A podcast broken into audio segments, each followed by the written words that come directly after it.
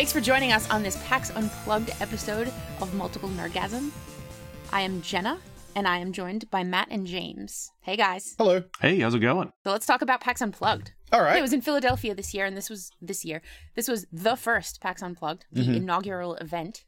Did you have a good time? yes. Yeah, it was it was freaking awesome. Wait, am I allowed to? S- Can I swear on the podcast? Is that yeah, cool? you can say whatever you want. You oh can- yeah, it was. You can say awesome. whatever the fuck you want. iTunes, want. put an explicit tag on I, this. wa- I wasn't, you know, I, I wasn't sure how like PC this shit was. Um, yeah, no. So we've done we've done Paxies for well, I've done Paxies for longer than you guys have been in America, but PAX Unplugged was so much better. yeah. in a tabletop sense, but uh, there were no video games at PAX Unplugged. Yeah, I know it was awesome. yeah, it's a very different tone to uh, the normal PAX. Like it gets kind of slowed down, a bit more chilled. Did you find? Oh, definitely. so much more relaxed. Um, the you know talking with the designers, the developers, which we got to talk to a lot of them. They really Mhm. wanted to engage you in conversation, whereas at PAX East they seem to just want to pump you into the booth, play the game, and kick you out type of deal. Yeah, totally. Well, PAX East, there isn't really much opportunity, I guess, if you don't get there first uh, to play any board games because there are so many people there and the area. It's huge, but it's not big enough for the demand. Yeah, So Yeah. we did find, especially last year, that we weren't even able to find a, an empty seat or to wait in line to uh, rent a board game because the line was so long. yeah. Yeah, Absolutely. and at PAX East, if you're looking to try any of the video games, you know, you're standing in line for an hour and a half, two hours long for a 10 minute preview of something. Yeah. Mm-hmm. Um, and that just, at PAX Unplugged, that wasn't the case. Uh, quite a few of the booths were actually running signups where you get to play with designers, developers of the games, uh, which is amazing. You know, you got to sit down at a table with four people and the person who created the game you're playing. I believe they do that at uh, most of the PAXs, but um, there are limited spots. So when the attendance is double what it was at PAX Unplugged, odds are you're not going to be one of the Yeah. first five people to to make it there. I didn't even think of this, but yeah, like if I if this was PAX East and I was wanting to play, you know, some new game, I'd be waiting in line for, you know, could be hours. Whereas at this, we went, oh, that game looks interesting. Oh, someone's playing it. We'll come back in ten minutes, and then we'd come back in ten minutes and play it. Right, we never waited in line. Yeah, so much, so much more accessible. Yeah, not only do we not wait in line, but there were times where we'd show up to play one game and the designer would be like, hey, let's play these two other games while you're here. And we just pump out a couple of games really quick. And Yeah, that's right. Well, we uh we did get the chance to speak to one of the founders of Penny Arcade, uh, and I guess the original champion of this kind of convention. He wanted to make it board games only, I think, a while ago. Mhm. Uh, I'm talking about Jerry Holkins from Penny Arcade, and I have a little interview with him that I would like to play. Listeners, do you want to hear that? Yeah, right. There we go. is that, is that, that was that, yeah. Or is it, are we, no, no. no, they. I think they want to hear they it. Yeah, want wanna hear want it. Yeah, so it's, there we go. We're here with Jerry Holkins, the mastermind behind PAX Unplugged. This is kind of your thing, right? Well, n- now I can tell already. You've kind of now that this this uh, podcast has begun, you sort of turned up your Australian accent a little bit. You're, Well- you're putting shrimp on Barbies. Yeah, we, we got to play to the audience. so if I if my accent, if I lose my accent, I lose my audience. Yeah, exactly, exactly. They're synonymous. But anyway, I'm sorry. You were asking me a question. I was. Uh, what is what makes this PAX unique compared to say the other PAXs or other conventions? Well, the main I, I would think that the main focus is more or less in the name. Um, there is some digital stuff here, but it's it's pretty rare, Yeah. and it's always in the service of tabletop games. Yeah, I, was going to ask them to leave. Yeah. Uh, you don't belong here, sir. But No, no, exactly, sir, sir. Yeah. But there's, I mean, for example, there's a very interesting, uh, there's a very interesting concept called Weave. Did you guys see Weave? I heard about Weave. Yeah. So Weave is a, Weave is an example of technology in the service of, um, in the service of traditional narrative role-playing gameplay. Right. You should definitely take a look at it. Right. I mean, but that's an example of the sort of stuff that's okay in my mind. Yeah, cool. Um, you know what I mean? Like they sh- it should be video game or like like where technology encroaches on this space. Right. It should be a novelty. We were talking about to the to the Syrinscape guys. Uh, have you seen that before? It's, No, no, I've never It's heard of like interactive music for like while you're playing. Oh no! I, I, there's a couple different places that are endeavoring to explore that space. Yeah, it's pretty cool. Yeah, yeah, yeah. Um, but no, no. The main thing is that is that you know we just recognized from the other shows that we've done. You know, particularly East. Have you guys been over Yeah, for East? Yeah. yeah. So that Yeah. was what that, that's the last PAX that we went to this year. Oh, And, okay, you- um, okay, perfect. We couldn't even get to the tabletop area because it was so packed. Oh yeah, And just- exactly. that I think is the fun of PAX to see the like looking for group and then just be able to jump in Yeah. and meet people. Like and we wanted to learn how to play Secret Hitler because we, we bought it and then Yeah, haven't oh, had a large enough group. No, but you need we honestly. did, so we learned last yeah. night. Exactly. And found it's a bunch of people playing it. It's amazing. No, see, and that's one of the new initiatives that we actually have at the show.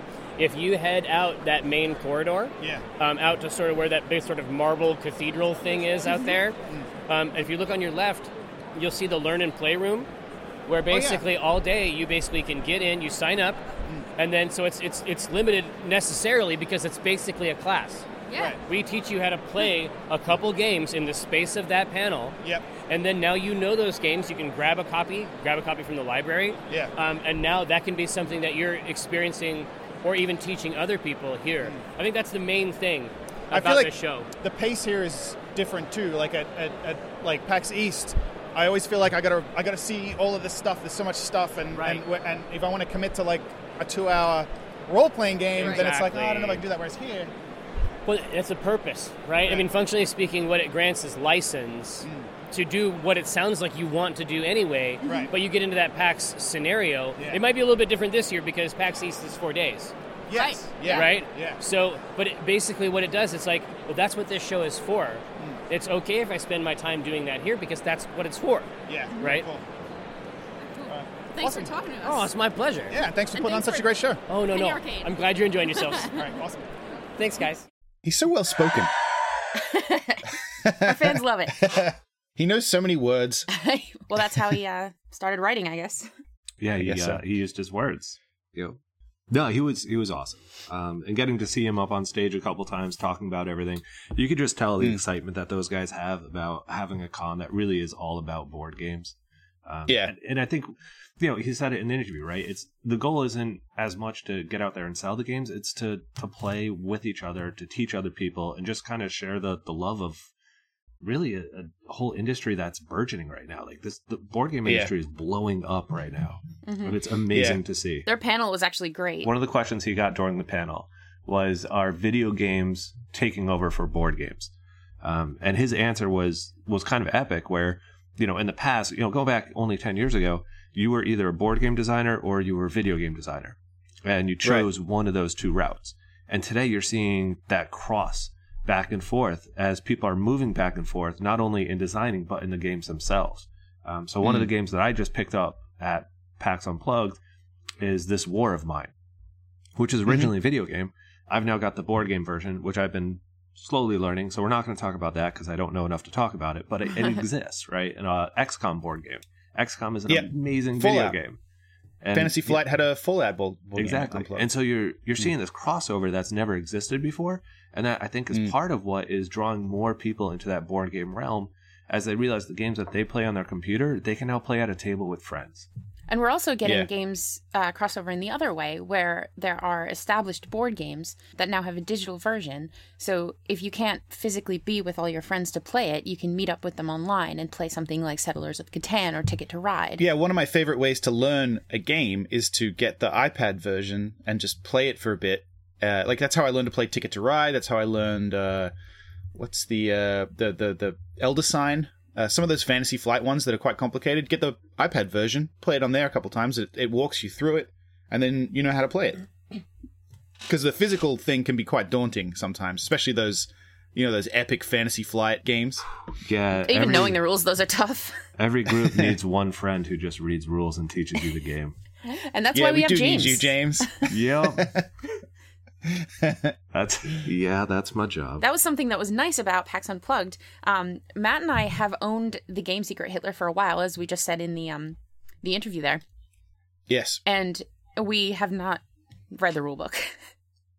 we're just we're just bad at that. And honestly, the rules to that are fairly simple. Mhm. They're pretty. I honestly, easy. I have to play it to to learn. I can't uh, reading the rules. Just I don't know. It just goes right over my head, and I'm like, ah, I didn't pass half that. Nah, I feel the same way. But it was very nice because at PAX Unplugged, we were able to find a group that had a looking for players sign up on their table when they were playing Secret Hitler. So we just joined up with them and we learned the rules and played a couple of rounds. And now we've played it 20 times since. yeah, know- we've taught a, a whole new group of people how to play Did it. we forget to learn their names? Uh, we did. We did. Shit. We did. I know one of them. uh, one of you them was Adolf Hitler. Yeah, so know that. one of them was definitely Hitler. Um, if you guys are listening to this right now, you were awesome. Um, thank you for teaching us Secret Hitler. I'm and uh, sorry write I don't know your Let name. us know.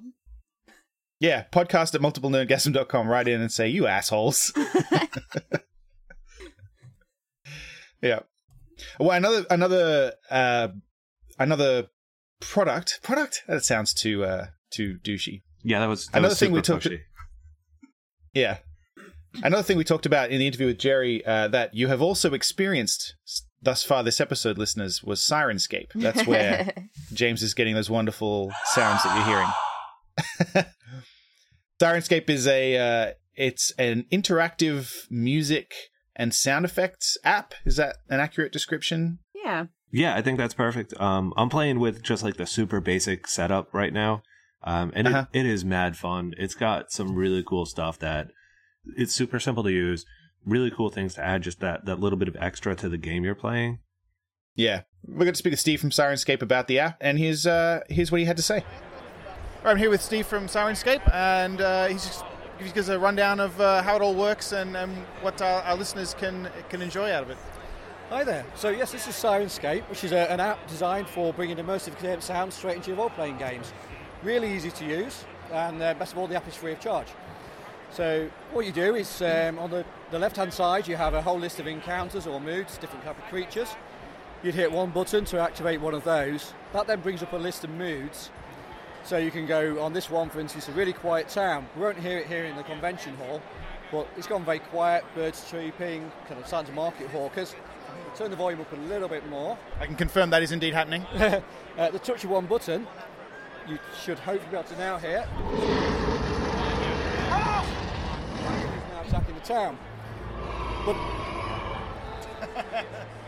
it's not a loop or a repeat. Every sound you can hear is actually a separately playing element.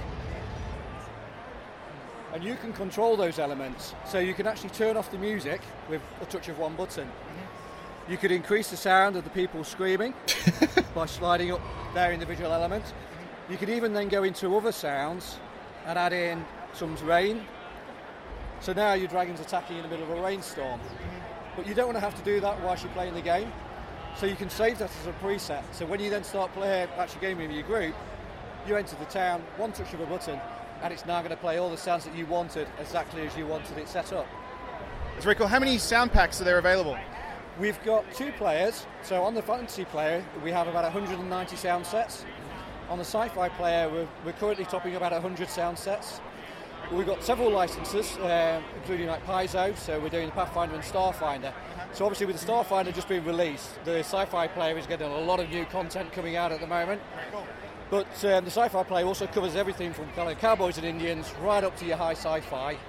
And your fantasy player does all of your high fantasy, and just your kind of even if you want to do historic games, you've got mass battles and all those type of sounds in there. And what platforms is the player available on? It works on pretty much everything. So it's on iOS, Android, PC, and Mac, and even runs on Linux if you're operating through an emulator. Cool. All right. Awesome. Thank you so much. No problem at all. Thanks for your time. Obviously, you couldn't see what he was showing us at the time on the app, but it's got sliders for each element, so you can turn up, like as he said, the sound of the villagers screaming, which I guess was just kind of a hilarious uh, thing that you might want to do. Um, uh, or even just like you know, there's background music or there's rain or there's whatever. There's a slider for it. You can adjust it, and it's all like kind of it's a little bit random. What random's not the right word. Like it's it's not like as he said, it's not a loop. It's very ambient and uh, and and it's kind of just it just keeps going there in the background until you until you change it. It's very cool. Now, you guys both DM various games for us. Is this something that you think you would use? It's Oh, just something all I the will time. use. I've already We're planned about to it. start using this. Are you kidding? So okay, here we go. Right, every time somebody crit fails, hmm I- it doesn't get better than that. and you think No. it's something that you're not going to get caught up looking for sounds that will interrupt the game? the interface is pretty good from what I from what I've seen of it. I, I obviously if if we're playing and we find that that I am distracted by the uh, by the pretty interface and I'm just playing sounds and we're not getting anywhere, feel free to tell me. And Sure. uh, and then yeah, and then we'll write Steve an email and say thanks for ruining the game.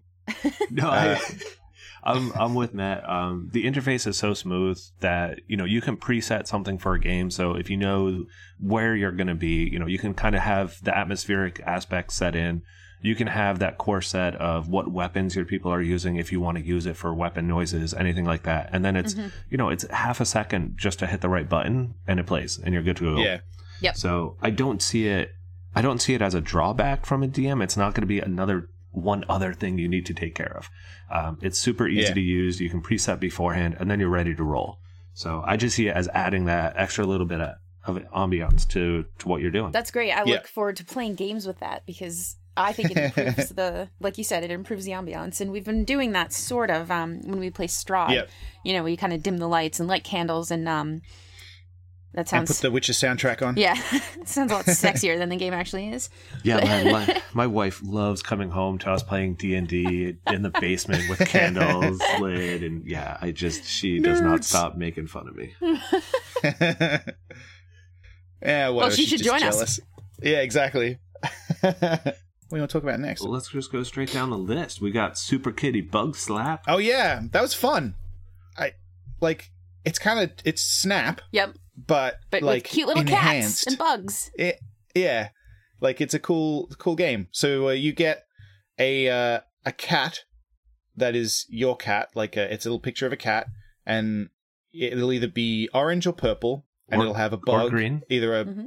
or, or green. Sorry, uh, it'll have a ladybug or a, a fly, uh, and it'll be a particular shape. Like it's kind of a round or a square cat. And then it's basically Snap. Like you, uh, one person acts as the the dealer, and they reveal a card, and everyone has to try and grab it before the the rest of the players do. But it's got to match one aspect of your cat. Now, am I explaining that okay? Yeah, Feel free to Yeah, jump I in. think, I think you're doing a decent job explaining it. I think it's one of those games that's so ridiculously simple that Yep. when you're explaining it, you get confused because you're like, it, it's easier than this. But that's what yeah, it I. I I think yeah, that it's a makes very sense. very simple party game that could get a little aggressive. Um, Yes, but you will fun. end up slapping each other. and it's made by Steve Jackson Games, uh, famous for Munchkin. yeah, it's just cute, fun, uh, fun game. Hmm. I uh, I really enjoyed it. It's like I said, simple. Uh, you can play it with like kids could play it. Uh, I think well, all ages. I think. Uh, another little fun, quick game like that that we played was Billionaire Banshee. So we've got an interview actually from the creator of the game, Razlo. Uh, it's a cute little game, a dating game where you get a uh, cork and what's the other word? a quirk and a and a, and a benefit, I guess. Like Yeah. uh, uh, I'm actually we'll see what we'll see what words Razlo uses. I'm sure, he's yeah, I think Razlo did the best job describing it. And they're both a little bit weird. For example, the um, when Matt and I played together, he got two cards. Uh, one said that the person that he would potentially date um, could get rid of any headache by sticking a finger in his belly button. The perk, Ugh. it was a cork and a perk. Yep, that sounds right. I don't remember what that was. Uh, licking armpits. Yeah, yeah, they. Oh, Maybe yeah, that was had the a- quirk. That was a sexual fetish where every time they were having sex with you, they wanted to lick your armpit, and the sweatier it was, the better Yes. Yeah. Ugh. So, and we all had to vote on whether or not Matt would date this person. No, no, I would not. It's a quick, quick little game with cute pixel art. Yep. So it's pretty cool. But we'll let Razlo describe it because uh, I'm sure there's some better words that can be used for the game than what we're doing. I now give you Razlo. All right, we're speaking with Razlo, creator of Billionaire Banshee. What can you tell us about the game? Yeah, so Billionaire Banshee has been out for a few years. Uh, it started as just a thing that I did to make people uncomfortable in car rides. we didn't have cards at that point, but it's just like I wanted to keep asking progressively uh, stranger questions like, would you date someone if they had X trait? Right. I kind of catalog it, and then at the end go, wait a minute, you're okay with this, but not that, and it would make the car rides pass quickly. But not Keep like a log of everything you know about Right, your right, friends. exactly, exactly. And you always like find out more about people, which I really find a lot of fun. Uh, but not everybody has as twisted of an imagination as I do in terms of uh, coming up with traits that someone could have. Sure. And so I was like, all right, let me gamify this and see if people are interested in it. Mm-hmm. And we're about to do our fourth printing on it, so that's good. So people have been interested in it. Mm-hmm. And um, I try to make all the games that I design something that you could explain and start playing in less than 30 seconds, and this Mm-hmm. one's not any different. Mm-hmm. Basically, we were 10 for the game everyone's single and looking for a life partner. Mm-hmm. And let's say that it's my turn. I grab. There's two draw piles. There's a perk pile and a quirk pile. Mm-hmm. I grab one of each. This represents two new things I just found out about this person that's ideal for me. And they're going to sway me one way or the other. I'm going to say, yes, absolutely. Right. It's additive or I'm okay with it. Or I'm going to say, I, that's beyond what I could possibly handle. I'm out. But I'm going to do it secretly. Everyone has these voting cards that say date or deny. Mm-hmm. You put them face down, and this prevents a situation from someone looking to see what the girlfriend does before Right, they right. vote, or someone changing their answer afterwards to try to match their partner because they're embarrassed that what they really want, you know? Yeah. And so to give you an example, of some of the two cards that I have out here, the perk is, uh, you know, your union was foretold in fables. All in the land know of your love. Bards sing stories about you two. Animals in nature would even take notice, and you'd live happily ever after. So that's the setup. Right. Um, I personally like a very quirky person, but everyone's different. And the quirk with this is so picture Snow White. They want to lick your armpit during sex. Uh, they prefer if your armpits are sweaty. They like both shaved or unshaved.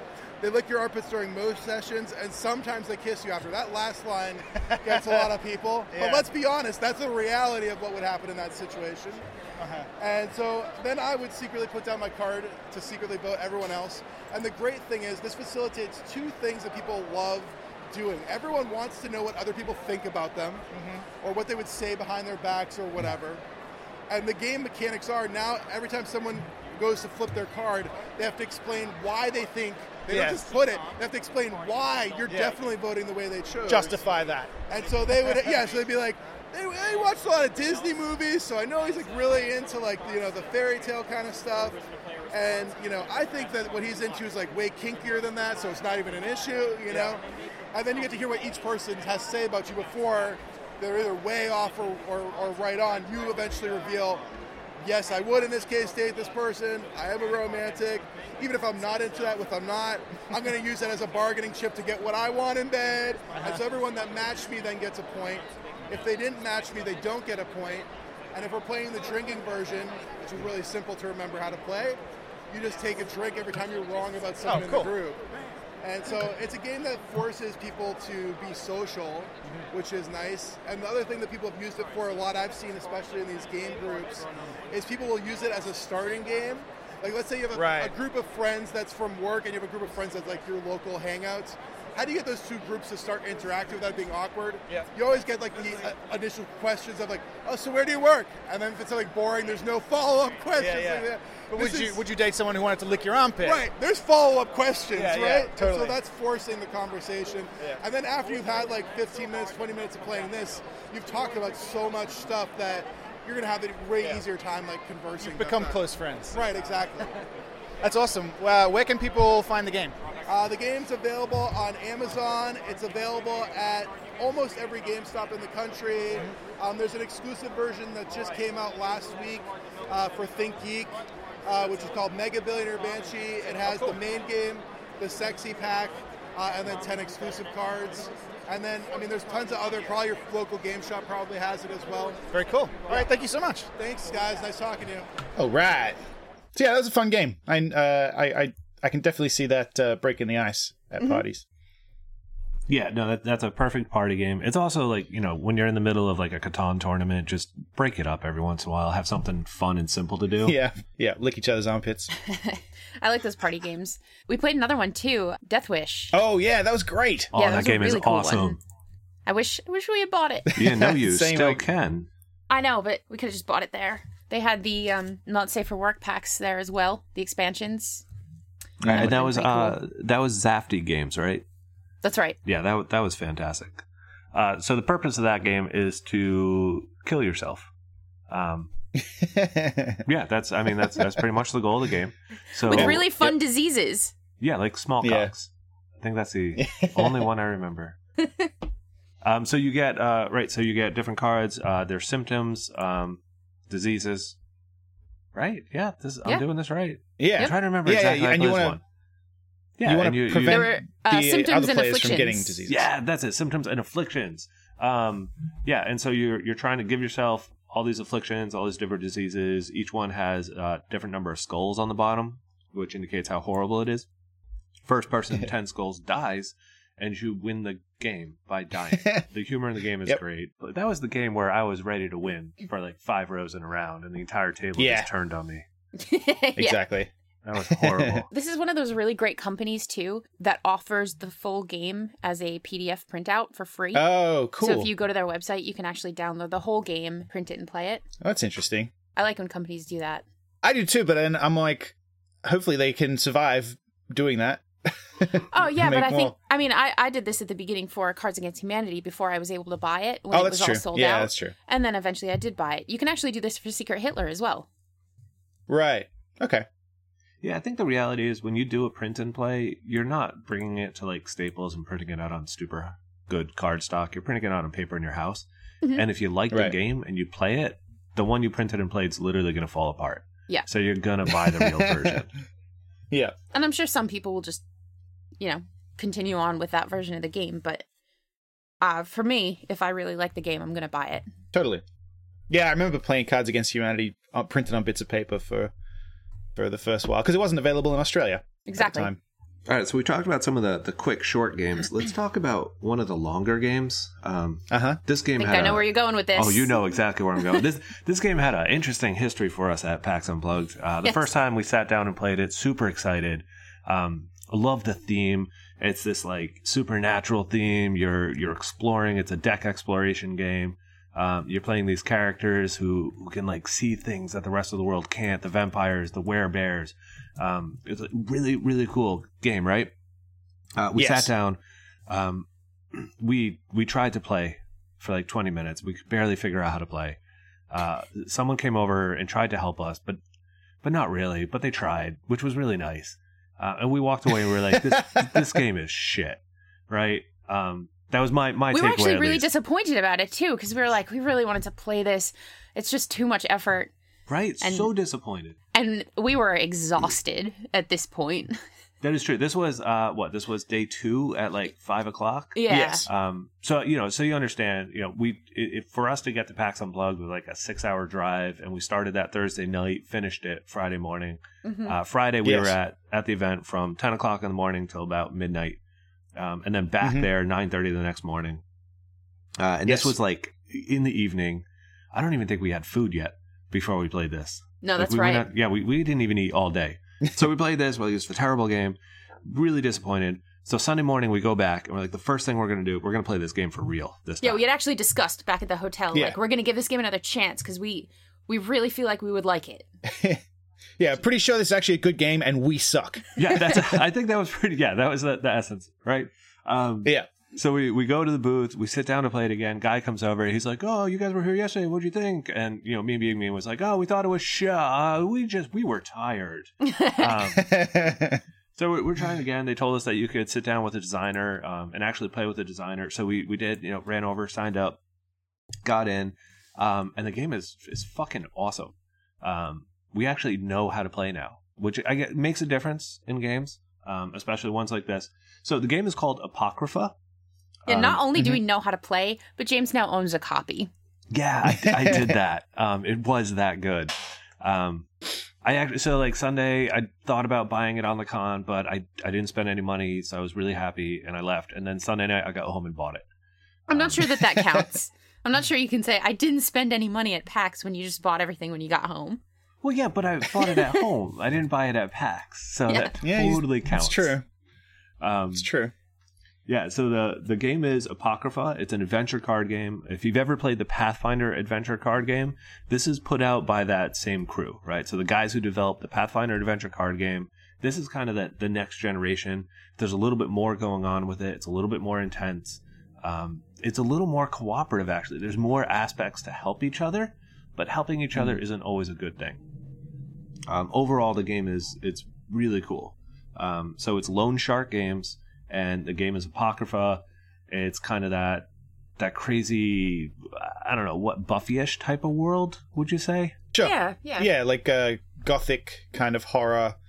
Um, yeah, I guess gothic horror basically, and a bit, a bit of steampunky gothic horror kind of. I guess I would describe it.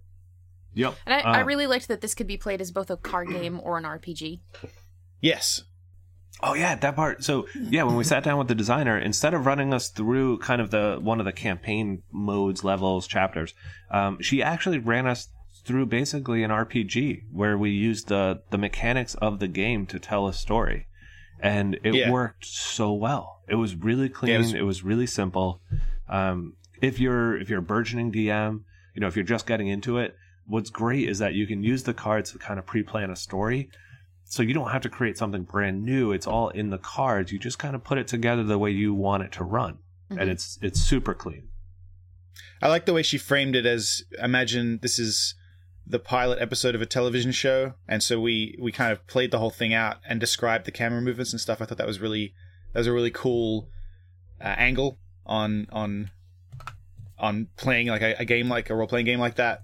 Like it was really fun. Yeah. and uh, it kind of I think it was a good way to uh, it was a good in a in point as well. Like if you weren't if you sometimes role playing itself is is a little hard for people, like acting like another person. But it was a really cool way. Like you could just describe, oh, the camera moves over and shows this and does that, and and, and I don't know. I th- I feel like it was a good way of getting people on board. Um, versus you are now this character. Behave, you know, talk to me like you are that character. Some people don't like doing that. That's right. And we played with another guy who uh, we did not get his name either. So, hey, guy, if you're listening, thanks for We playing with us. we really we, We really do suck. suck at that yeah Yeah. Hey, look, we know Liz's name. That's we right. do. Oh, Liz yeah. We should probably tell people. Um, Liz Yeah. Spain. That was uh, she's one of the designers of the game, and that's who we played with. Um, and she was fantastic. It was really cool. Yeah. Thank Um, you. We really appreciate uh, also- you taking the time to do that. And your The- dog is adorable. Yeah, he Yes. is. Uh, the dude, the dude we played with, I should know his name though, because he has my problem. Um, in his group of friends, his job is to learn the game and teach it to everybody. Sorry, did you say problem? No, no, I meant uh, he has that same joyous role that I have. Yeah, He- right. He has that Yeah. secret. Su- his superpower is knowing how to, well, learning how to play board games. No, I thought Yes. James just knew. Yeah, I, yeah. I don't think he puts any work into it. Yeah, he just intrinsically knows how to. He looks at a game and he's like, I, I know how to do this. you know that that happened last night. So Thanksgiving every year, uh, we're recording this on Black Friday. So yesterday was Thanksgiving. Um, in America, y y'all probably don't do that shit in Australia. Um, Nope. yeah, no, it's not like a real thing. It's cool. So, um, so uh, we Thanksgiving do, is not a real thing. Well, I mean, look if you if you look at the history, I think it started after the War of 1812, celebrating the War of 1812, and then at some point they're like, no, let's make it about pilgrims. And we're like, okay, cool, we'll make it about pilgrims. Um, but Pilgrims. whatever. Jenna told me it was about cowboys and Indians. It it yeah, it is. It, we're celebrating the cowboys and Indians. Yep. That's what yeah, Okay. that's what we give thanks for. All the spaghetti good. westerns. That's what, I, that's, Um, what, that's what I. That's what I was told. Yeah, but we were playing um, Betrayal at House on the Hill, um, and they had the expansion. Oh, cool. Right, so we sat down, we're setting it up. I, I read the rules for the expansion as we're setting it up, and then we start playing, and they're like, "Oh, what does this do?" And I tell them, and they're like, "Wait, how do you know?" I'm like, oh, "I read the rules." They're like, "We didn't see you read the rules." Apparently, I do shit very sneakily at board games. You do. You do. We'll be playing a game, and then I'll be like, "Oh, now we have to, you know, advance this this token to the next step." And I'm like, "What the hell? It's already moved." And it's because you did it yeah, that's at true. some point. Yeah, there's also been games like cooperative games where I've just straight up cheated um, for the entire group, and nobody nobody knows what happened. Like ev- everything's in the center of the gate table; it's all right there. And I'm not. I do this slowly, so I don't understand how people don't see this. But I'll like flip cards over and then just tuck them away somewhere else. And the group's like, "Yeah, no, we're doing great." I'm like, "Yeah, no, we died like ten turns ago, guys, but it's I'm cool." pretty sure that happened the other day when we were playing at game night. Yep, yep. Yeah, that was, uh, pandemic. the That's last right. pandemic. No, no, no. But no, it it happened was- again. Marvel Legendary. Oh, it did. Yeah. Uh, Oh, it yeah, happened twice then. It happens more than you might think. No, we're really good at games. Yeah, yeah. we're really good at games. So good. Well, speaking of role playing games, uh, we were very keen to check out the uh, Sentinels of the Multiverse role playing game. Okay, that was needed. I've been waiting for this game forever. Um, if you haven't played Sentinels of the Multiverse, the card game, it is hands down my favorite card game out there. So much fun. Um, the role playing game they announced a few years ago they were working on this. Uh, PAX Unplugged was the very first time anybody got their hands on it, uh, which was really neat. Um, we got to, to talk with one of the designers, Dave, um, and you'll get to hear an interview with him in a moment. Um, but this was his first time getting his hands on paper copies of it as well. Up until I think the day before, he had only been looking at PDF versions. So it's really neat. Um, I'll try to give you like a super quick rundown of Sentinels if you're not familiar with the world. The designers are a little bit, I I would say, uh, crazy, I guess. Um, and here's the reason why, right? So they created this card game where you're playing as superheroes and you're fighting against supervillains. So they have this whole world of superheroes, and you're like, that's awesome. They created their own world of superheroes. Yeah, but they went one step further. They didn't just create the superheroes; they created the world in which the comic book ran that created the superheroes. So think about that for a second, right? It's not just one level; it's it's multiple levels of creation here. So they created a world where a comic book company called Sentinel Comics exists, and then in that world of Sentinel Comics, that's where they created the superheroes.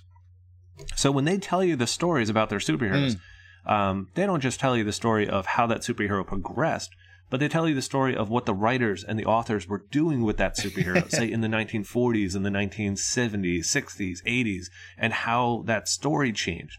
Um, one of my favorites is a character named Unity, who did not get her start in the comics, but actually got her start in a 1990s cartoon show for kids. Um, and her name was Debbie, and everybody hated her. And then in the 2000s, they the writers brought her into the comic world as Unity, and now everybody loved her. Right. And it was like it's really cool that they put way too much thought into this game, like way too Yeah, much that's a lot of effort and story building. Right? It's like a stupid amount. You don't need it, but They must have a huge marker board at home to connect all the dots to these people. They do. Um, so they've got a pad podcast called The Letters Page. Um, and if you listen to it, they like legitimately will spend entire day beforehand with a giant whiteboard writing out the story of one of their characters so they can tell it because they have to. Um, Amazing. but they brought that element into the RPG. And it's really cool because you're not just playing a superhero in their RPG, you're playing a superhero that is in a comic book.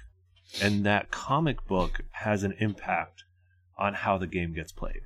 Um, I think Dave did a, a pretty good job of explaining it. So I don't know if you want to toss that up and we'll see if he, he can get the right words out that I can't get out.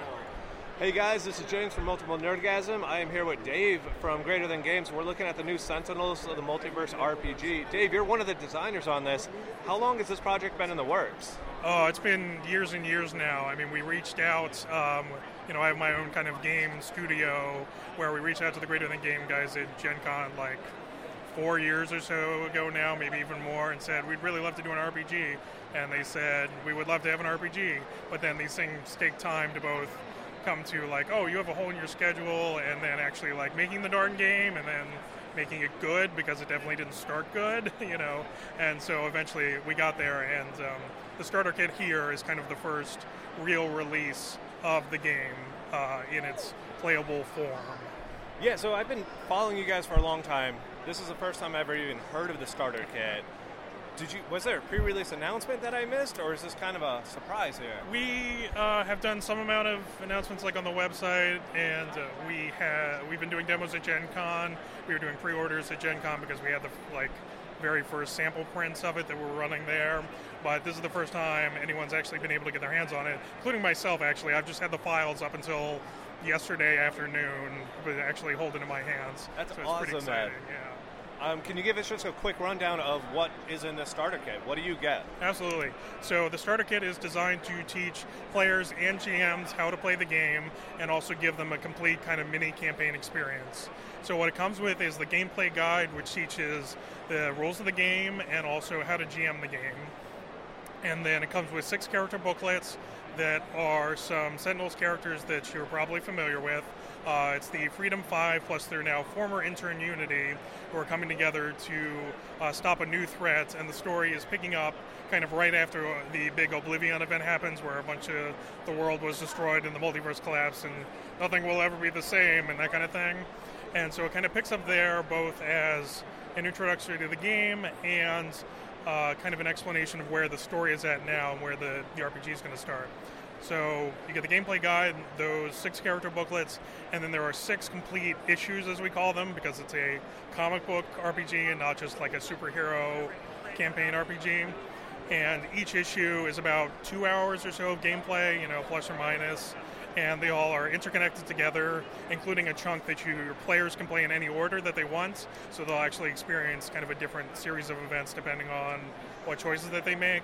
Wrapping up with issue six, and then you've played a full what we call trade paperback as you collect all of those issues into kind of one complete thing, and that can be a springboard for your own Sentinels campaign later, or if you want to um, put it aside until the core book comes out and then make your own heroes from there. But it'll give you, you know, like 12 hours of uh, gameplay that teaches you the system and how to run it at the same time. That's fantastic. So, if you're a fan like me of the letters page and everything that Sentinels offers, you guys know that they not only run a whole new universe of heroes, but they run a whole new universe of comic books. And their comic books stretch back into the 1940s, 1930s. So, you guys took that into account when you created this RPG as well? Absolutely. So we've worked pretty closely with you know Christopher and Adam and everyone at Greater Than Games who actually works in the office to make sure everything lines up with where the story is and what characters that they want to show off.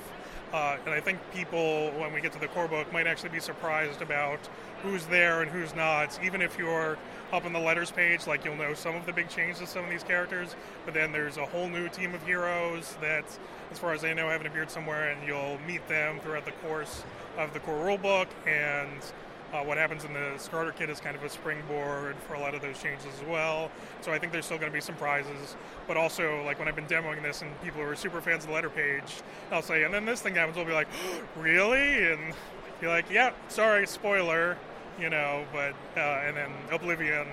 Uh, and the rest of the letters page will kind of fill in those gaps as well, and then we get to make up new stuff. So that's cool.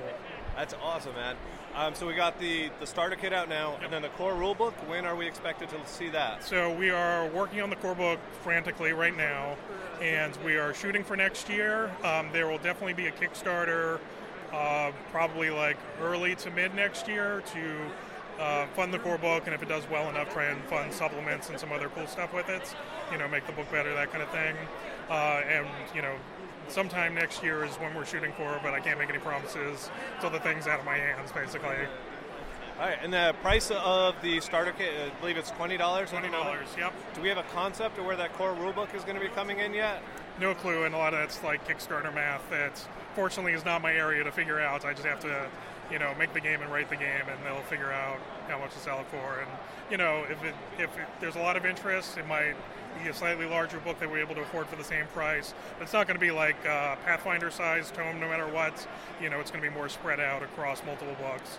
But the core rulebook is still going to give you, uh, you know, all these rules that you'll get in the starter kit, but expanded, you know, to uh, offer more advice and also options and that kind of thing. You know, the rules are, are identical to what's in the starter kit, but there'll be more you can do with them, or you know, more situations that come up. It'll cover that, and then there'll be more for game masters to cover, and there'll also be tons of rules for creating your own heroes, uh, changing heroes as they go through different events and storylines, saying like, now I have ice powers instead of fire powers, and like it'll represent all that kind of stuff. Uh, for GMs, they'll be able to create their own villains or modify villains that are already, you know, in the Sentinels universe. Uh, they'll be able to create their own environments, which environments are actually a piece of the RPG, as well as you know how the card game works, uh, and just all kinds of advice, you know, toolbox things, uh, some sample issues to play through if uh, you didn't get through the starter kit, or if you want kind of smaller stuff to explore. And uh, yeah, so all that stuff will be in there. Awesome, man. That sounds amazing. We're looking forward to it. And we're hopefully going to be doing a full playthrough of this on a podcast coming up soon. So stay tuned, guys. So I, I heard you dropped a little spoiler in there. Yeah, you dropped a spoiler at the end. That's a little bit. Wait, of, I dropped a little bit of a a, A foreshadow. What did? Oh, Yeah. Oh, are you talking about uh, the playthrough? Yeah. Um. So uh, I I might have like lost my geek mind. Um. But we are going to be working with Greater Than Games, uh, talking with Dave, the designer of the RPG, um, and we're if schedules work out, we are going to be doing a playthrough of the Mhm, Sentinels of the mhm. Multiverse RPG with the gentleman who designed Yeah. it, uh, Dave Chalker, uh, for you guys. So Yeah, that would it'll be be, Yeah. terrific. if we're able to, to really forward pull to this it. off. So yeah, we'll let you know what's going on with that and uh, and when when we can coordinate it all. So speaking of RPGs, James, do you want to run us Mm. through Ten Candles? yes. Ooh. Um, because this is a game that I'm not very familiar with, but I know you've brought it up to us before as something you wanted to play.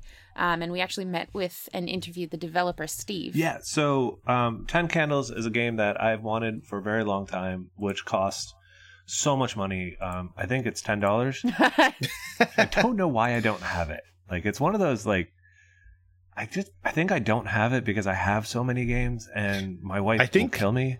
I think you can actually download it from the website for free. I think I'm- fairly certain he told us that it's available on the website. No, I think so. The, I think the PDF is ten dollars. Oh, I see. Right. Right. So the PDF's ten dollars. The book is thirty dollars. Um, but you don't care about that, right? You want to know about the game. Okay, sorry. So the game. Um, the game is a it's a one night RPG. Um, it's a it's a TPK game, total party kill game, right? So the whole concept is that you are telling the story of the end of the world. Um, you start the game with ten tea candles lit on the table. This is not just like oh, it should be you know some nice ambiance, uh, like how we play our Dungeons and Dragons with candles. Um, that's that really does sound so horrible. Yeah, guys. right? Like we're super geeky. Yeah. Um, okay, so this game needs It's it, awesome. right? What are you talking about? You guys are crazy. in in this one, the candles are part of the game. As the game progresses, you slowly blow out the candles, and when the last candle goes out, the game ends. Period. That's it. It's done. It's over. Everybody's dead. Um, but what you're discovering is how did you die? What happened?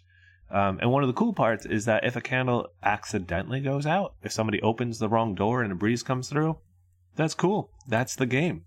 You know, it's gonna end that much sooner. um, but I think I think Steve did a, a really good job of explaining it. Um, I honestly, I didn't even know he was a designer. I walked in, I was like, "Oh my god, I love this game! I want this game. Who are you?" He's like, "I'm the guy who wrote it." I was like, "Oh, fucking awesome!" Um, yeah, so we got to talk to him, and let's hear what he has to say. All right. All right, guys, I'm here with Steven. He's the creator of Ten Candles, which is an RPG you should have heard of if you haven't yet. But just in case, Steven, can you give us kind of like a quick 30 second synopsis? What is this about? Sure. So, Ten Candles is a tragic horror storytelling game played by the light of ten tea light candles. Um, players are survivors in the middle of some horror movie scenario, and at the end of the game, when the last candle goes out, all of the characters die. So when you say all the characters die, you mean everyone dies. Everyone dies at the end. Yeah, it is not a survival horror game. There's no survivors making it out at the end. Everyone knows going in, this is a game where no one survives it. We will all die, and we'll all die at the end of the game.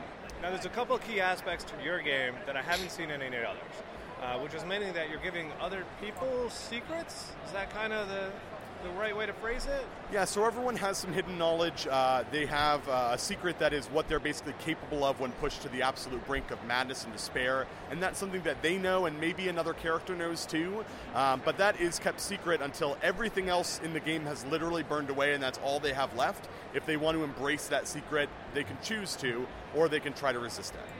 Now, gameplay time wise, how long does it take to play? At the absolute most, uh, you really can't play past the light of a tea light candle. So, depending on where you actually get your candles, that varies between three to four hours. Because if those candles go out on their own, they're out. Uh, usually, sometimes you, since you're going to be darkening candles as you play, you usually land somewhere in the two to three hour range, but it could go as much as four. From a complication perspective, people who haven't played a lot of RPGs, from what I've heard, this is a relatively easy one to get in and flow with. But what's your take on that? Yeah, this is a great game for people who have played for a while or people that are brand new to role playing games. I, have heard a lot of people say this was the first game they actually ran for their friends who haven't run games before. It's very rules light, it's a lot of focus on the narration, but the rules do just enough to give you a strong support to the story. They get in, do what they need to do, and get out of your way. That's fantastic. And then the cost of the book, how much is the core rulebook? Core rulebook's $28. Um, you can also buy a PDF of it online on cavalrygames.com for $10, uh, but 28 for the actual soft softcover rulebook. That's fantastic, man. Um, is there any other cool little things you'd like us to know about this? Um, we do. Uh, we did also just recently release a supplementary volume called "And We Are Alive," uh, which is actually a book of ten short stories, a book of fiction inspired by the world of Ten Candles. Uh, so, if you like Ten Candles or are looking for some creative inspiration for it, you can check that out as well on CavalryGames.com. All right, awesome, Stephen. Thank you so much for your time today. Thank you for having me. Awesome. That sounds I- like something that I- could also be very fun to do a podcast with. I was about to say I, I might want to propose that we do that at some point. Uh, I will. I would definitely do that if you guys buy it. All right. Oh, let me get my uh, let me get my credit card out. Yeah, you got you got that house money saved up. You're good. I'll tell them we don't want the house. We want to play Ten candles. Ten candles. Sorry, guys. Uh, can't afford the down payment on the house. I'm buying that ten dollar PDF. I was, I was, I in my mind, I was like, ten candles or sixteen candles. No, sixteen candles is something very different. Could we play that RPG too? Yes. That's the that's the one where we each role play somebody going to a dance. Everybody and plays getting as Molly shot down. Ringwald. Yeah. No, no. I want to play the I want to play the kid who gets the underwear. Anthony Michael Hall. Yeah, that's him. Yep. so um, while I was off doing my own thing, uh, you guys went out and you you played Cutthroat Caverns, and you actually picked this game up too, right? This was Smirk and Dagger. Yes, we were uh, we were run through the game by Drew from Smirk and Dagger Games. Thanks, Drew. He ran us through kind of a a preset demo cavern uh, of the game. This is a cooperative, backstabby kind of uh, Semi cooperative. Yeah, like you got to help each other, but also you want to win. So uh, it's a little, uh, little. You get into some backstabby kind of cool um, PvP stuff as the game progresses. Uh, it- it's it's quite simple. Actually, it's it's very simple once you once you get the swing of it. Um, you uh, you have a dungeon which is a stack of cards. Uh, you flip one over uh, to reveal what you're going to be fighting, and then everybody uh, plays cards to to either attack the monster or to fuck with other players or to heal or to boost other attacks. There's very diff- very various different things you can you can play.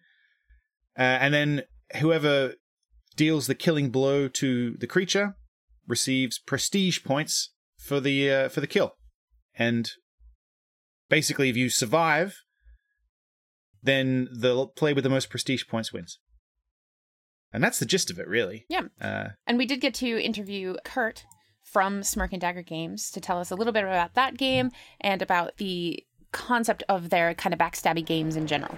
And with Curt from Smirk and Dagger Games, we had the pleasure of playing Cutthroat Caverns yesterday. Uh, could you tell us a little bit about the game or any other of the games that you have here at the show you'd like to our listeners to check out? Sure. Uh, yeah, Cutthroat Caverns is one of our perennial favorite games. Um, it is now in its almost 10th year. Wow. And it is a an amazing cooperative backstabbing game that takes place in a dungeon.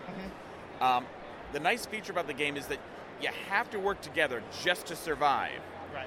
But it's a game about kill stealing. Yes. So eventually, if you don't trip someone or edge them out of the way to get your blow in and not theirs, Yes. you're never going to win either. Yeah, you want to help each other, but not too much. Right. And quite honestly, the more you mess with each other, mm-hmm. the creatures stay alive, they do more damage, and you all get closer to death. Yeah. But it doesn't stop you from acting in your own worst interest just to get the win. Yeah. And so it's got a great dynamic tension. Um, and the game now, like I said, it's it's it's been uh, in print now for 10 years. It's expanded five times, including uh, our fifth expansion, which just launched at uh, in August. Very cool.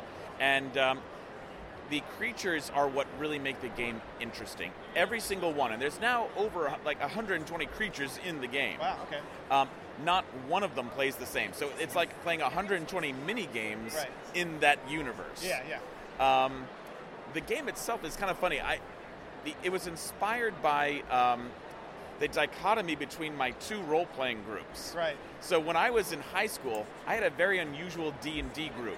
It was me and six women. Right. Oh wow. Okay. Oh, that's, yeah. That's unusual. Yeah. I would have been. Yeah. And this is back in the 80s. Yeah, so, yeah, totally. Um, so, in any case, um, it was very Tolkien, very lawful good. Man, if you found a magic weapon, it went to the person who could wield it best. Right, Right? right. I went to college and I had a whole new play group. All these dudes, like, you know, and I was shocked and horrified sitting and playing with them. The DM was never going to dish out anything as horrible as the people sitting right next to me. Right. And I was like, oh my god, wh- what what is this? People are jerks. Yeah. So that moment that I experienced, I wanted to to capture and hold throughout the entire game. Very cool. And that's really what the game is all about. Yeah. Excellent.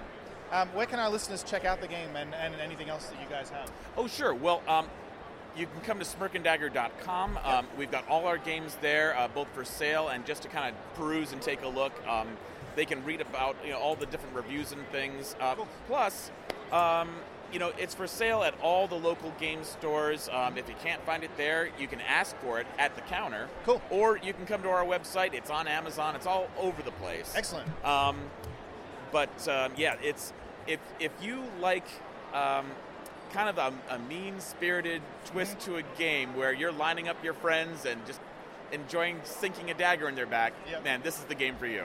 Excellent. All right, awesome. Thank you so much for the time. You bet. Thank you. Yeah, so he, he mentioned it briefly, but yeah, the way you have to kill each monster is completely different based on the card. So uh, e- every encounter is is different. Like for example, there was one we played it the other day, and we had to uh, if you don't kill the monster in one round, then you have to kind of its health goes back up, uh, and your attacks stay, but their power is reduced. So the next round you'll do a little bit more damage. The next round after that you'll do a little bit more damage, and then eventually you'll you'll kill the monster. But uh, the, all of the encounters are completely different. It's it's a fun game. I, I, I yeah, like no. Um, so we played that together. Um, you know, my my take on the game. I think it took maybe forty five seconds to learn how to play. Yeah, Um, it's pretty simple. Super simple. it it starts off a little slow. Um, the 1st Mm-hmm. couple of rounds, I'm thinking like, all right, this game is okay. It's kind of lame. Um, and then suddenly you started backstabbing each other. Yeah, um, and that's that's really the essence of the game, right? Like that's where I had the fun. Um, was trying to do the best you can while still dicking over everybody else at the table. Mm-hmm. And we had that fun Yeah. monster that you had to fight in ascending order of damage points. Oh, Yeah. That was cool. Yeah, that one was cool Um, too. we actually got the expansion pack from them as well, the fifth edition or fifth expansion, which introduces some other concepts to it. Yeah, the fifth expansion is called Death Incarnate. It's, got some really uh, awesome art uh, for the for the creatures. The creatures are kind of based on uh, there's there's the seven deadly sins in there. It's all very very uh, dark and death themed. Yeah, most of the artists uh, are listed in the instruction book actually, and they were all uh, deviant artists. Some of these are like amazing. It's got it's got a bunch of new events uh, and new relics, all themed around the kind of the death and despair uh, angle. I guess it, it puts like a dark twist on on the whole thing. It's a little light-hearted, I guess, in the core pack, and this takes it to a nice dark place. So uh, I need to just spit in about Syrinscape real quick. Mm-hmm. Yeah. So I've been playing with this. Um, their sounds are mapped to the keyboard as well. Oh, so what? When you pull up a soundboard, um, the the new board that you mapped is mapped to the numbers, so you can just hit like oh, one two three and pull up different sounds. And Oh. then your core set of sounds is mapped to your uh, your letters, keyboards. The fuck, that's horrible sounding. Um, but you know, like you hit like ABC, and you're gonna pull up those things for ABC. So if you have it mapped out appropriately for what you want to do, you don't even need to look at it. You can literally just be looking at your group, type in what you need to type in, and suddenly have a myriad collection of sounds come up that explain what's happening. That's awesome. It's fucking sweet. We'll be using that in future on on our live stream role playing games and and also just privately when we play. Mhm. So. and also just around the house, I'm going to be using it. Oh, without a doubt. Anytime Sarah asks you to clean something, James. Aw. She'll love that. She will. She will. And then when she actually cleans something,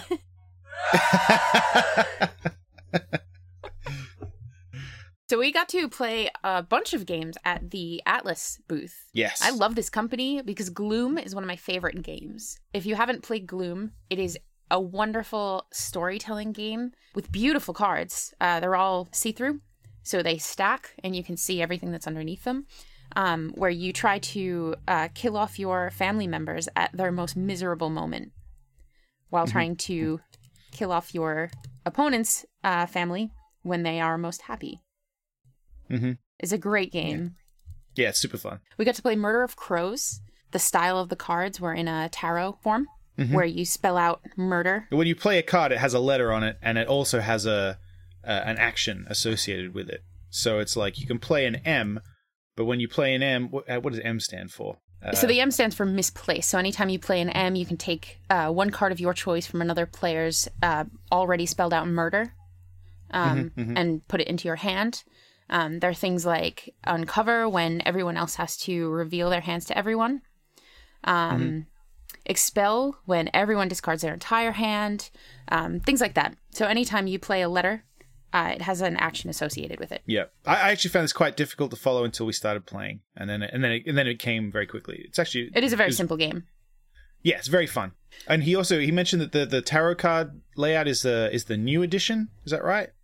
That's So right. Originally, it was standard cards. And it comes in a fun tin box now, uh, as opposed Mm. to the old cardboard.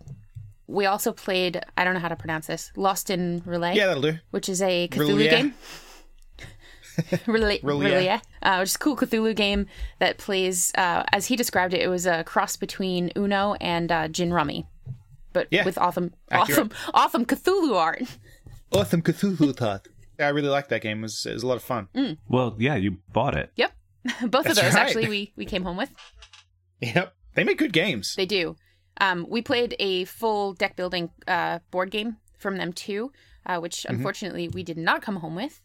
Uh, but at, Mhm. at some point, I would like to. It was called Witches of the Revolution. Yeah, that was good. That was that was cool. Um, and as a history geek, like the the references, uh, you know, when they say revolution, they're talking the Revolutionary War, and so the the references in the cards were were all going back to that time period, and it's it's really neat. It's a fun game. Um, we also got to play a fun little memory game called Squirrel or Die, which was uh, not made by Atlas, but it was uh, published by them. It was made by the company Fight in a Box, and we've actually got an interview with uh, Seppi, the creator of the game, who's so happy. He's a happy guy. I like Stiffy. Hey, with Seppi, we're going to talk Squirrel or Die. Tell us a little bit about the game. Squirrel or Die is a seven minute game where you test your mental might to see if you could survive winter as a squirrel. The most lethal backyard in the history of board gaming. And uh, how does the game work? How do, how do we play this out? Okay, it has two phases autumn, where we're going to hide stuff, and winter, when we're going to eat the stuff or get eaten by the stuff that we hid. Very cool. And, uh, and, and how do I win against the other players in the, in the game? In autumn, you're going to secretly hide food and traps all over the backyard. And in winter, it is your job to make sure you eat food and avoid the traps, trying to out survive everyone else. So you'll get three hit points. The person in winter who uh, makes it all the way to the end is the winner. And uh, how many players is the game? Uh, up to four. Up to four. Cool. And where can people find copies of the game? Where can they get more information about the game? Uh, their favorite local game store. Any place you can get Gloom, you can probably get Squirrel or Die. Awesome. All right, cool. Thank you very much. Yeah, thank you. He actually had something All to add after that. he did. Once we started playing the game, uh, he started goofing around, and uh, and he wanted. I guess he wanted to add uh, add this. What is the perfect stocking stuffer for Christmas? Squirrel or Die is. It has artists by Graham Judd, who worked with his father to make the illustrated botanist guide to the Lord of the Rings.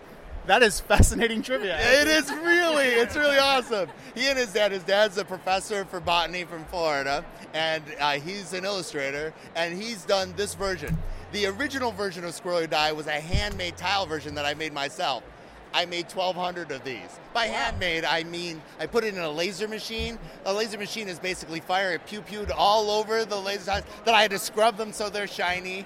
And then uh, we hand printed the bags, and then we sold all those. That's how I went convention to convention to uh, get a community big enough to kickstart our other game, End of the Line. That's awesome. And now you're here, here you are at PAX. Yes, thanks to Atlas. Atlas uh, distributes all our games. Very cool. All right. Thank you again. Absolutely. We picked up a cool game um, from Hisashi Hayashi uh, called Okey Dokey, which Yeah. looked like a. It was a free game. We were a little skeptical about it until we had a few spare minutes, sat down and played it, and it's actually a very difficult. yeah, it's intense. Yeah, yeah. Especially to play as a team. It can be played um, solo, or it can be played Mm. as a team, uh, where you don't really talk about what cards you have, but you have to go in num- uh, numerical order. Mm. It's pretty fun. It's kind of solitaire-ish. It's definitely fun, but yeah, it's not definitely. It's not a kids game. Like no, no. hell no. got little cute animals on it. I thought it was a children's game. Yeah, Yeah, the nope. name is Okey Dokey, and it's got little cute animals playing um, music. You know, like, it looks definitively like a little kid's game, like you know, a, a five year old type of game. Yeah, Um, totally. Dude, it's it's impossible. Yeah. it's really hard. It's probably not hard. People uh, people are laughing at us right now. They're like, "What that kids game?" yeah, No, right? no, no, You no. guys no. find My six year old 'Cause- plays that. When the guy gave it to us, right? He's like, you know, I played this for three hours one night and won it once. And in my Yeah. head, I'm like, it's a fucking kids game. No, that's not true. And then we sat down and played it, and I was like, oh my god, you won it? yeah. Period. Like you won it ever? Yeah, it seems like you'd have to th- there is a bit of luck involved with how the cards get dealt and everything like that. I don't know. It, well, maybe that's not true, but it feels like it, it's not necessarily always possible to win.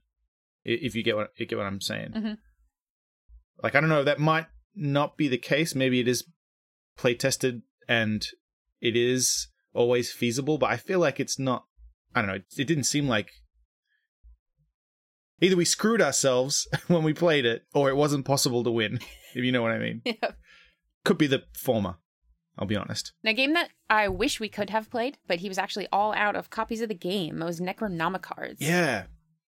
Now we Oh, got drawn to this by the art. I I just want to hang all of these cards on my wall. So the the art on that is so good that my wife went through the business cards I collected I Unplugged, pulled that one out, and was like, "Oh my god, I love this." We're speaking with Andy Hunt, the uh, artist and designer of the Necronomicards card game. How you doing? Could you tell us a little bit about the game? Uh, yeah, absolutely. It's a super fast and easy game to learn how to play. Uh, you have two decks of cards, spells and summons. Spell cards have different magic symbols that you're trying to match together to essentially create a summoning spell. You want to find like two mat- or uh, three matching pairs, or two pairs of triplets, like three of one symbol and three of another symbol. When you find that, you can discard those to draw a card from the summon deck. Summon decks have various monsters, demons, mythological creatures, Lovecraftian elder gods, urban legends, anything that I thought would be fun and creepy to put in the game.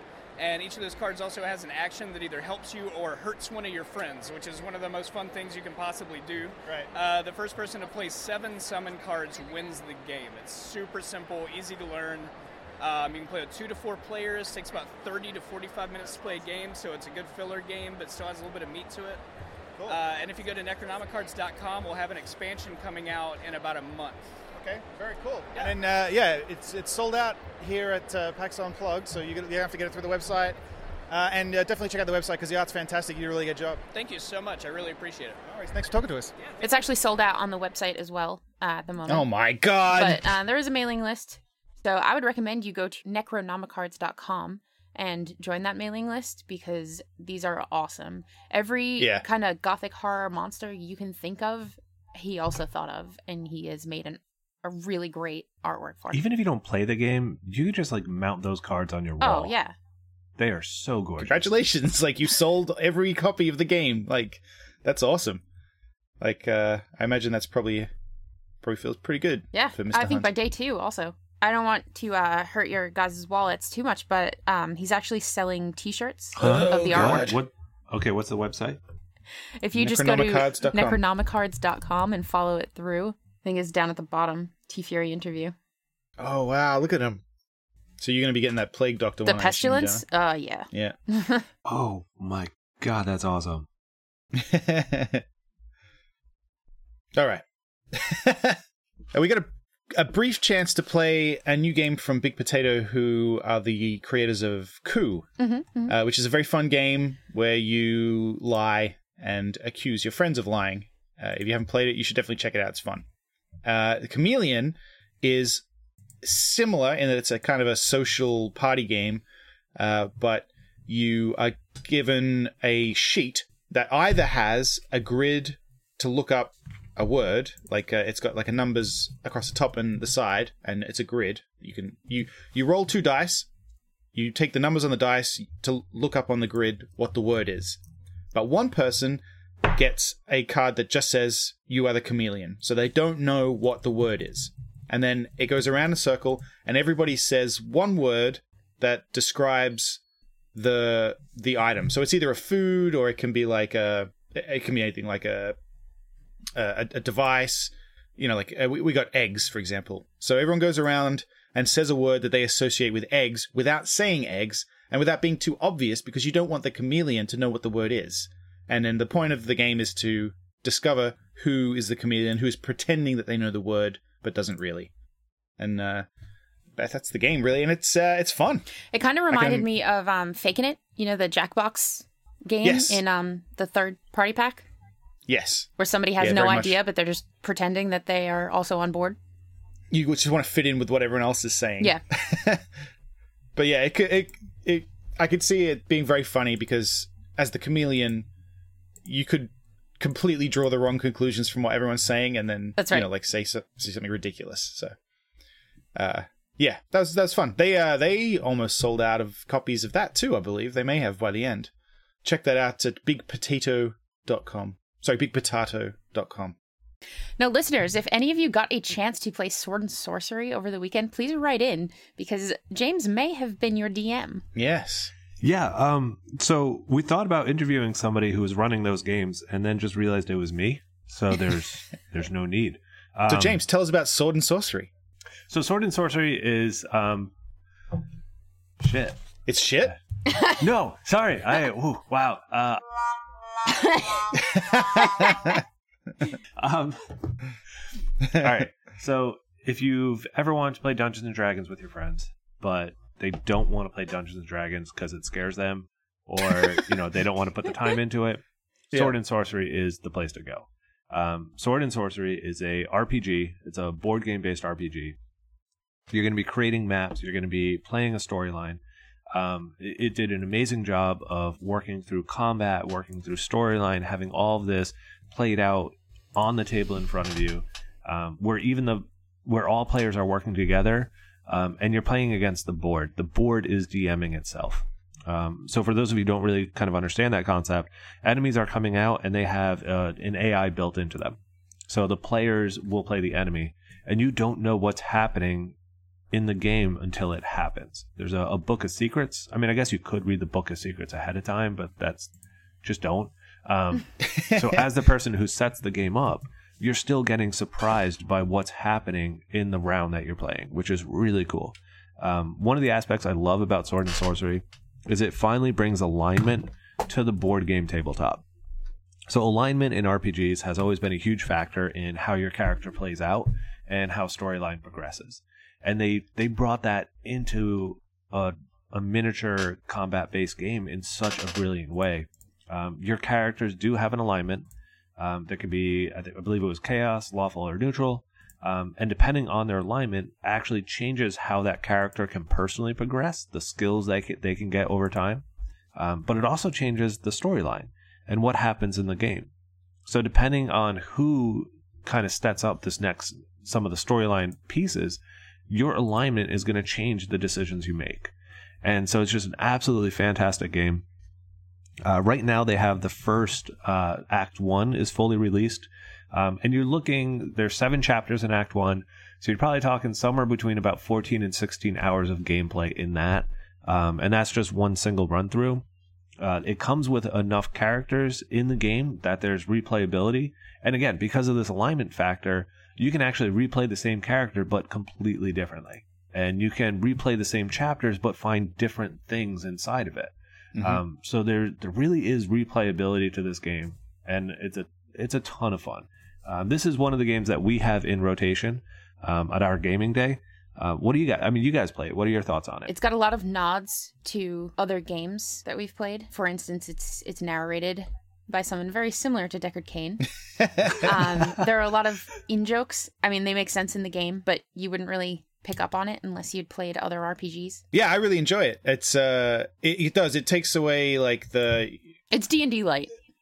right. Yeah, yeah, yeah. Like it, you can play, and it's kind of like D and D, but you don't have to like uh, like well, the the DM doesn't have to come up with the whole scenario and everything like that. Everybody can play. Like everybody's a player. There's no one person who's kind of takes on another role. So it's and, and it, so it's completely cooperative. Uh, Yeah, in, and in that sense, And you don't have to come up really with your own biggest thing. character. You don't have to like it takes a lot of the like you said the Overhead. scariness out of playing D&D for the first time. yeah. It's It, it's that- it's like a board game, video game. Yeah, it's that awesome intro. Um, so when I was running demos there, um, I got to run about four or five different demos.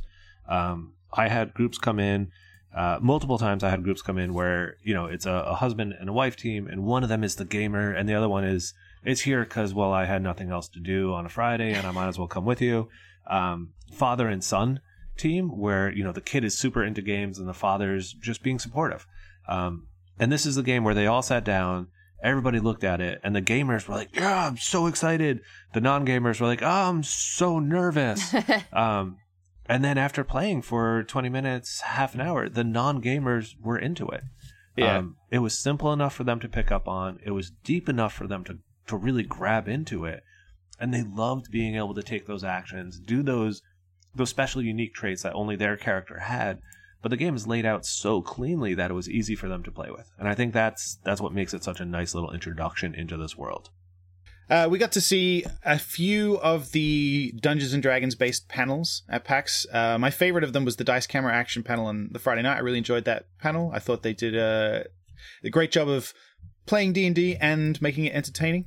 Uh, it was really good. That's Dice Camera Action is an official series from Wizards of the Coast, the creators of Dungeons and Dragons. Uh, and you can check it out on YouTube on the official Dungeons and Dragons channel, uh, and also on Twitch. I believe they stream the whole thing live when they play. Uh, they, they did a pan- they did it live at the at the at PAX, but they also do it I think every week uh, on on the Twitch channel.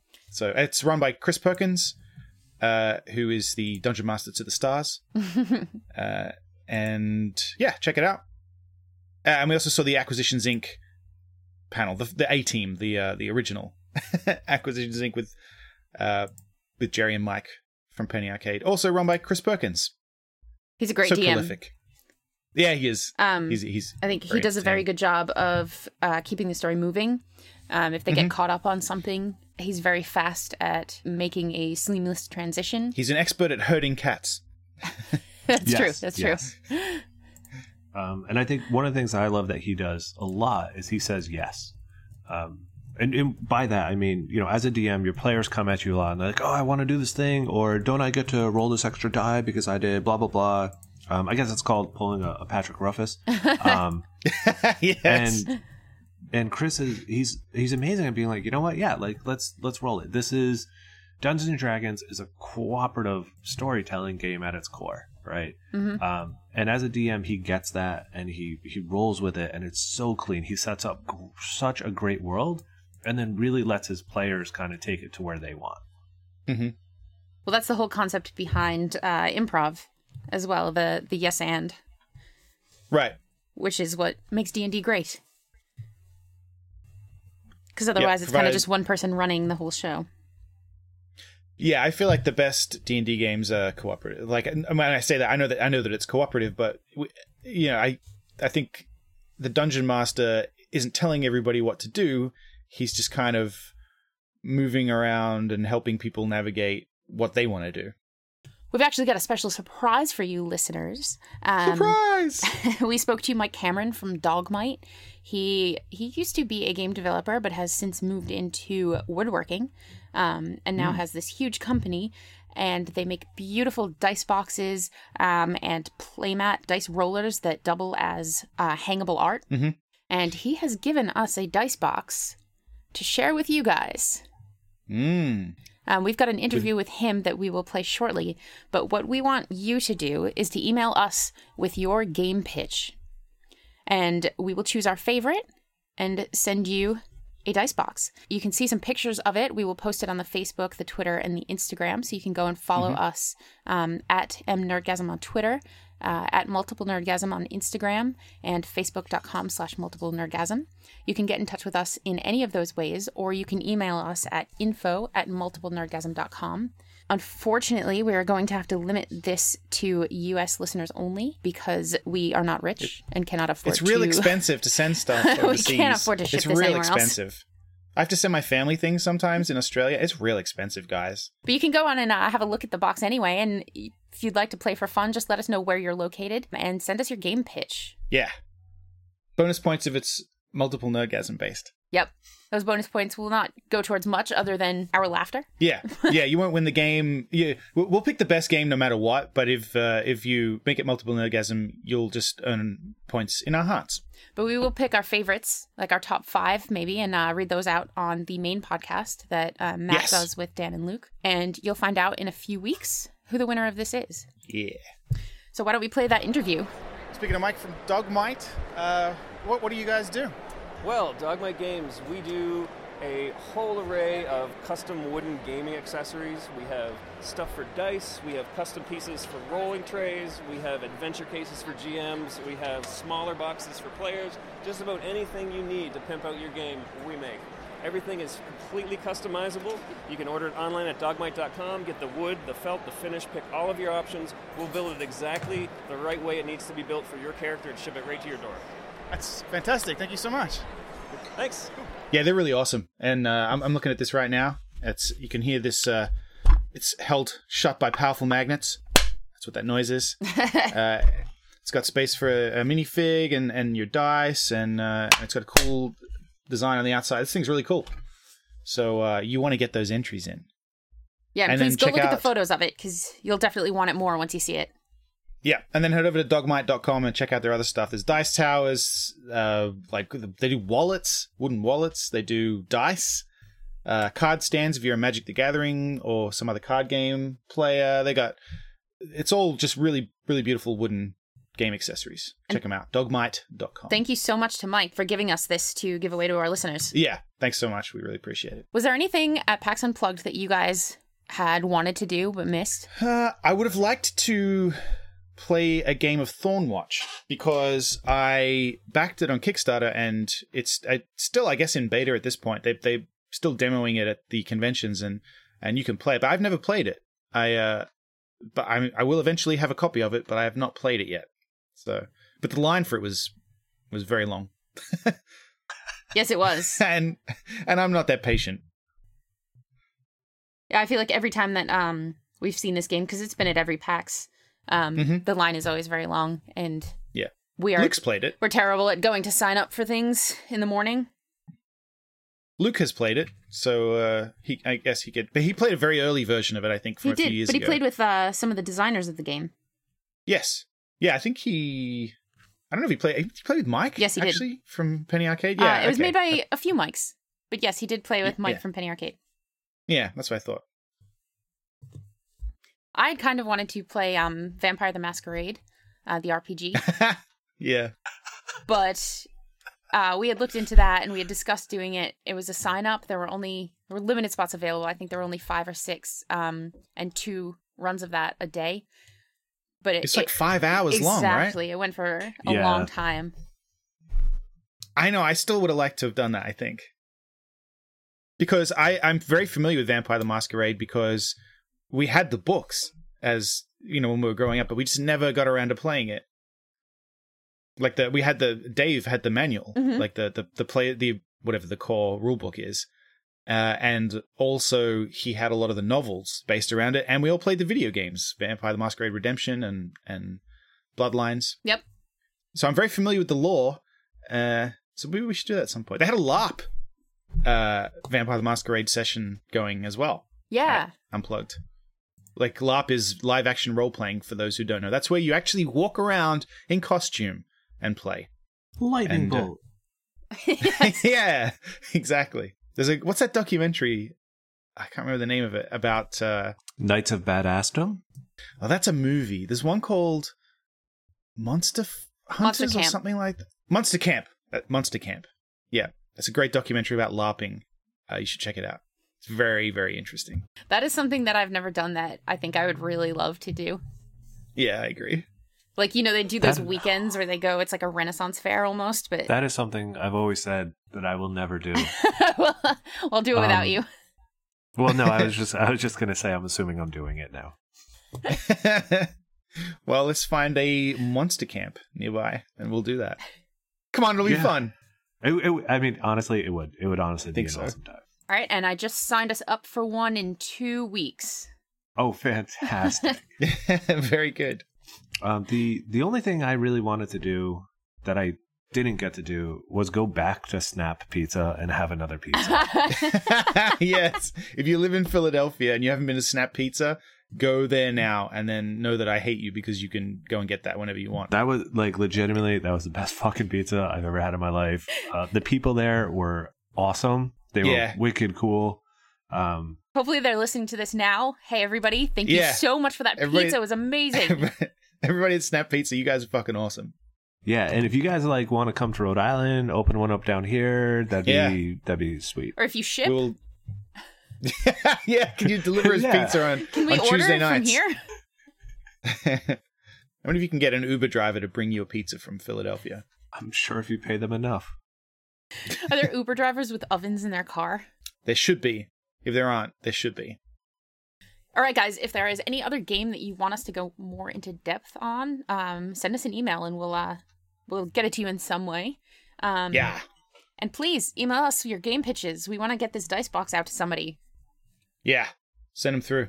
Hey, and if you want to support the show, if you like what we do, you can head to patreon.com slash multiple nerdgasm and become a patron. And that helps uh, helps enable us to do more things like PAX and uh, and more live events. And uh, we've got tiers on there for us to do videos and stuff. We can add some more gaming based stuff. Uh, if there's something you think we should add to the Patreon as a, either, either a reward tier or as a, as a level to be unlocked, let us know. Podcast at multiplenerdgasm.com or on our social media. And if you have any game suggestions for us or things that you think would Mm. translate well into a podcast, let us know. We're up for it. See ya. Peace out. You don't have a cool sign off, James? No, I. I Sorry. Wait, am I supposed to have a cool sign off? Yeah. I I, I, I feel quick, like make one I up feel now. like I was supposed. I feel like I was supposed to text you and tell you that. I'm sorry. I must have forgotten. Oh, fuck. Um, uh, I don't know. Bye. Nailed it. la la la la